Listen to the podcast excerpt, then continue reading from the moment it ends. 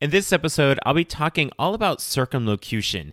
What is it exactly? Why is it useful for students to have this skill? And how can we teach circumlocution to students in our classroom? A lot to take in with this concept, so uh, let's jump in. Are you a language teacher looking for some reassurance that what you're doing in the classroom is on the right track?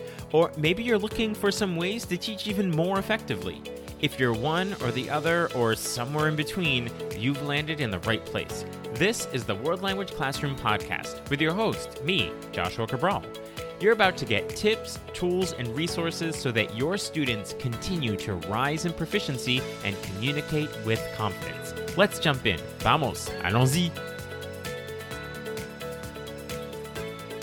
Hello, my friends. Bonjour, mes amis. Hola, mis amigos. Welcome to the World Language Classroom podcast. I am Joshua, and thank you so much for being here each week, tuning in to hear tips about what you can be doing in your classroom, what other teachers are doing in their classroom, collaborating, and all that.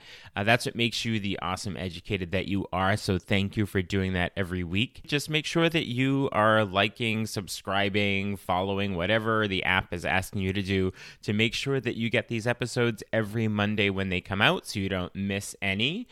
And also, if you're on Apple Podcasts, if you could leave a rating and maybe a comment there, let us know how we're doing. That would be really helpful because it helps other teachers who may not be a part of this conversation and listening to the podcast to have it pop up as a suggestion and they can join the conversation as well.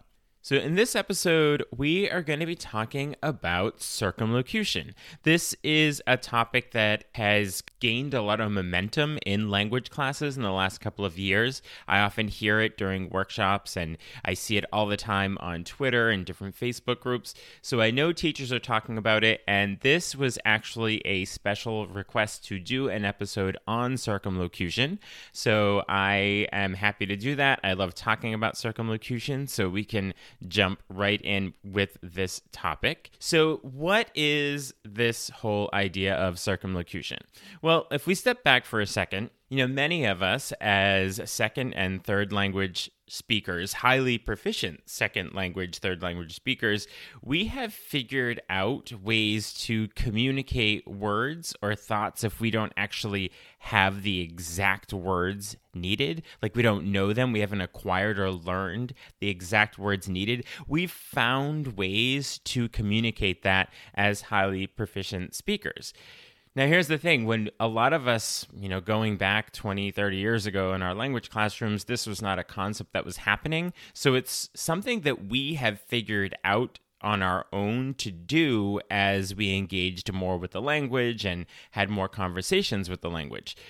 Now that we know that this concept exists, we can actually teach it to our students so that they're able to do it. And there are things that we have figured out what to do and how to get those ideas and thoughts out when we don't have the word. And wouldn't have been great if we had learned those skills really early on? Now, again, we eventually figured them out, but if we knew them earlier on, we could have been communicating much better and earlier on. So now we can look specifically at what some of those skills are and we can teach those to our students so that they do not have to revert to the how do you say what's the word for that they can actually talk around the words and use the words in the language that they know to communicate the ideas and thoughts that they might not have the exact language for so that's what the whole word means. It means to talk around.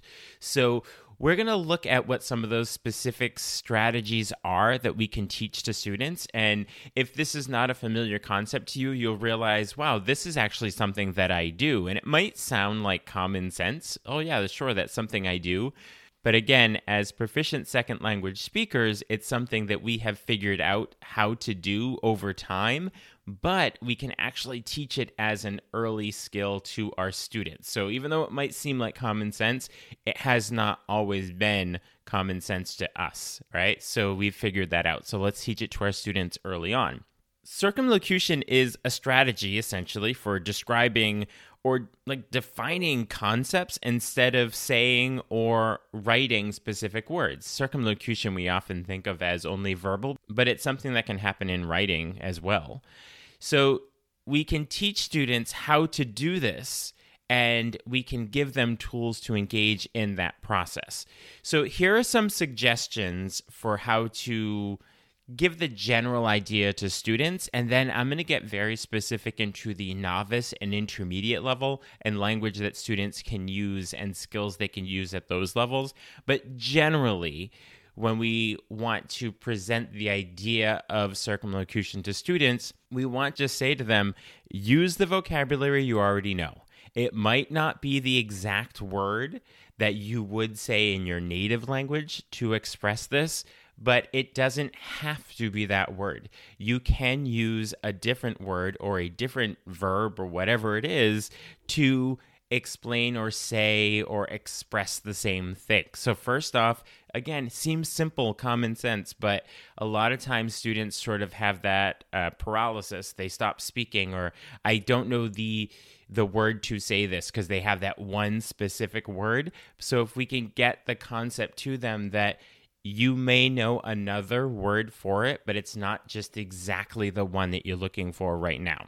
And so, along with that, is to get them in the habit of trying to say things in a different way because it's not that very first way that you're thinking of saying it. Often happens at the novice level that this is exactly what I want to say and I don't know how to say that. So, what do I do? Either I say, How do you say it? Or is there a different way, usually a more simplified way of saying it that will get the same idea across? Again, we need students to fundamentally understand this concept. And then we also have them think about synonyms. You know, that's exactly what we're talking about. If you don't have the exact word, is there a synonym for it? Is there something else that's similar to it that you could say rather than needing only that language?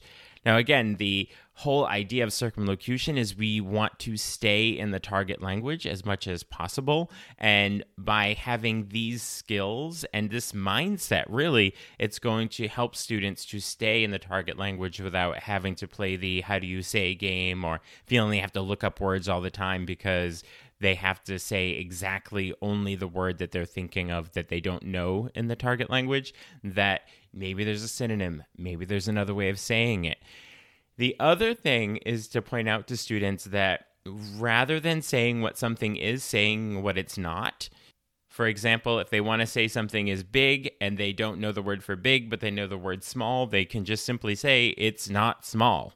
And that conveys the same idea of big, perhaps, you know? So if you don't know the synonym and you know the word that's the opposite, then say that it's just not that.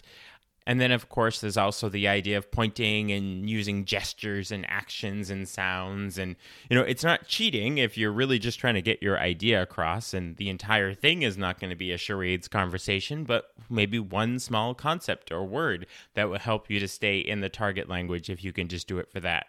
So now I want to look at some specific language that we can teach to students. And what I do in my classroom is I have a circumlocution wall, and you can see a picture of this on my website. I'm going to put the link to my circumlocution blog post in the show notes so you can see specifically what the poster on the wall for circumlocution looks like for students. Starting with novice level, where it tends to be more concrete words because they're speaking at that single word and phrase level. So if they have memorized language, memorize chunks of language that they're chunking together to make longer sentences. What they're adding on at the novice level tends to be at that one word level. And those words tend to be a bit more on the concrete side. So, one really helpful thing that I will suggest is as much as possible, if we teach students category names rather than a lot of specific words within a category, within a theme. Those are great to know, obviously. But anytime that we're teaching two or three things, like, say, an animal, three different types of animals or something, or they're learning the names for animals to make sure they know the word for animals rather than just dog, cat, bird. that often ends up happening. But if they know the word for a person, an activity, a sport, a pastime, an animal, a food, a vegetable, a fruit, a meat, a vehicle, a place, a country, clothing, a utensil. See all of those general words, then they can say, "Oh, uh, it's a it's a utensil for eating salad," because they don't know the word for fork, or it's a utensil for uh, meat because they don't know the word for knife by having these category words, they can at least start by saying it's a sport. Maybe they don't know the specific sport. They can say that it is a fruit. They might not know the exact fruit. They could say it's a place without knowing the names of all the different places around their town or city. Or a vehicle without knowing specifically that it's a car or a truck or a bike or something like that. So by having these category words, it gives them a starting point and then we, as teachers, upon hearing that, then we can actually scaffold and help them to get to saying what they need to say, knowing full well that, you know, say if they're 14 or 15 years old and they're not able to drive and they're saying it's the vehicle that I use to come to school in, and it ends up being bike because that's maybe the only way they could get there or the school bus or something like that that you can oh you started with the word vehicle but if they if they didn't have the word vehicle you would have no place to go with there so i always recommend starting with those category words for those novice level students and then providing functional chunks of language for them to use. For example, it's a small, big object, a medium sized object it is, and then a color, or it is a shape, round, square, what it's made of, wood, metal, paper, plastic. It's in, and they can say in a place that it's in.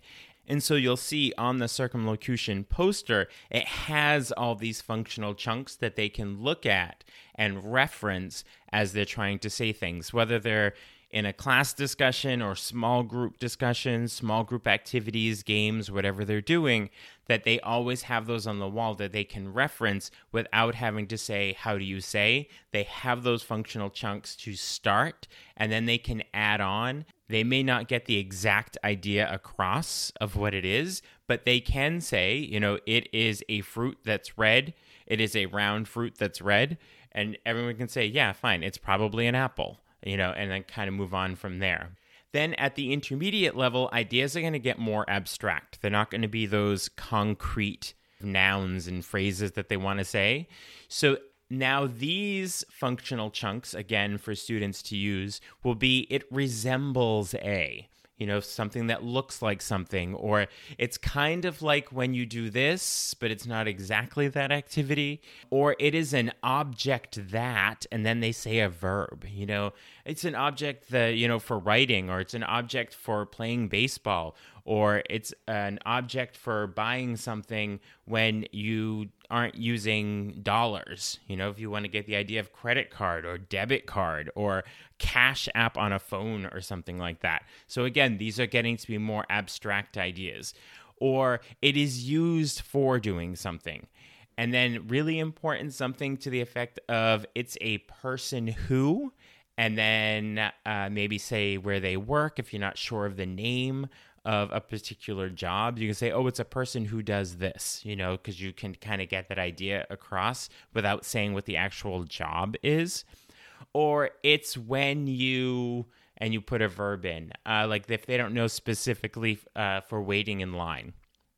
You know, it's when you go to the movies and you're outside and the movie hasn't started yet you know so oh so it's like the waiting in line or it is a apparatus machine. Uh, I'm using the the the French here appareil, which is a very common word. Um, it's the the the apparatus, the thing that goes on your teeth, you know, for braces or something like that you know so it's the this idea of having these functional chunks that they can then add verbs and nouns onto to get to say the idea and concept that they're trying to get to but don't actually have the language for So if you take a look at the blog post uh, that's in the show notes, you'll see what the circumlocution poster looks like. And you can also have some downloads in there um, to do these sorts of activities with your class. And it's a good idea to do activities in the classroom where students are practicing circumlocution. And once they get used to it and they have good practice with it, then they can start to use it in their regular communication rather than just in games.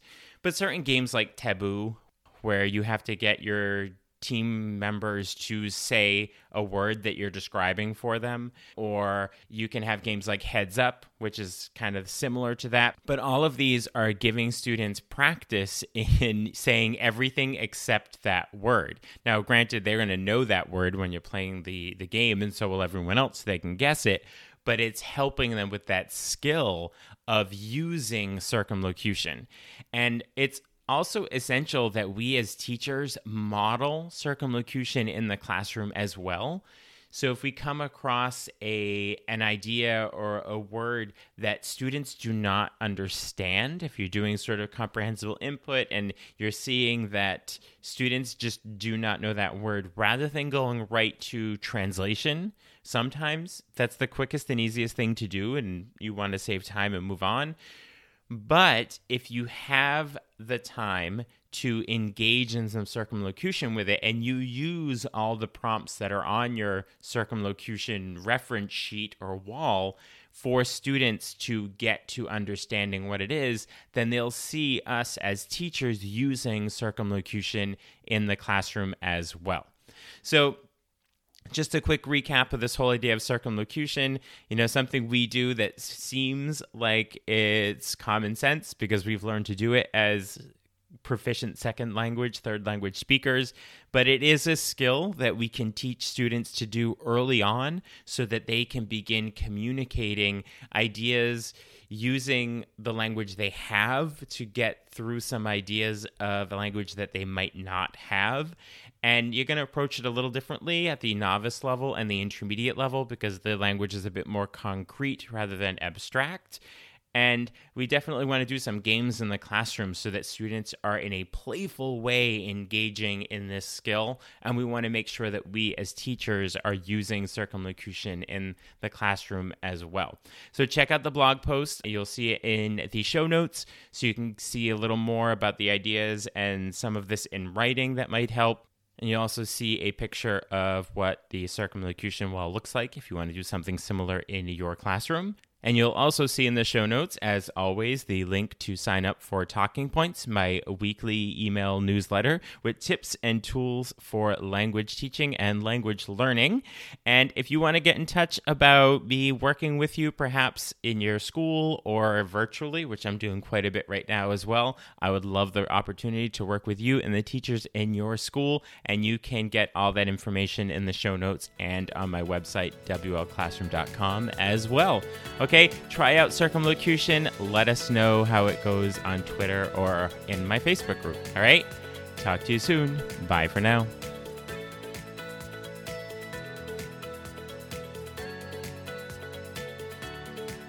You've been listening to the World Language Classroom podcast. Be sure to follow or subscribe wherever you're listening so you don't miss a single episode. Let's continue the conversation on Twitter, Facebook, or Instagram at WL Classroom. You can also see over 250 blog posts about language teaching at, you guessed it, WLClassroom.com.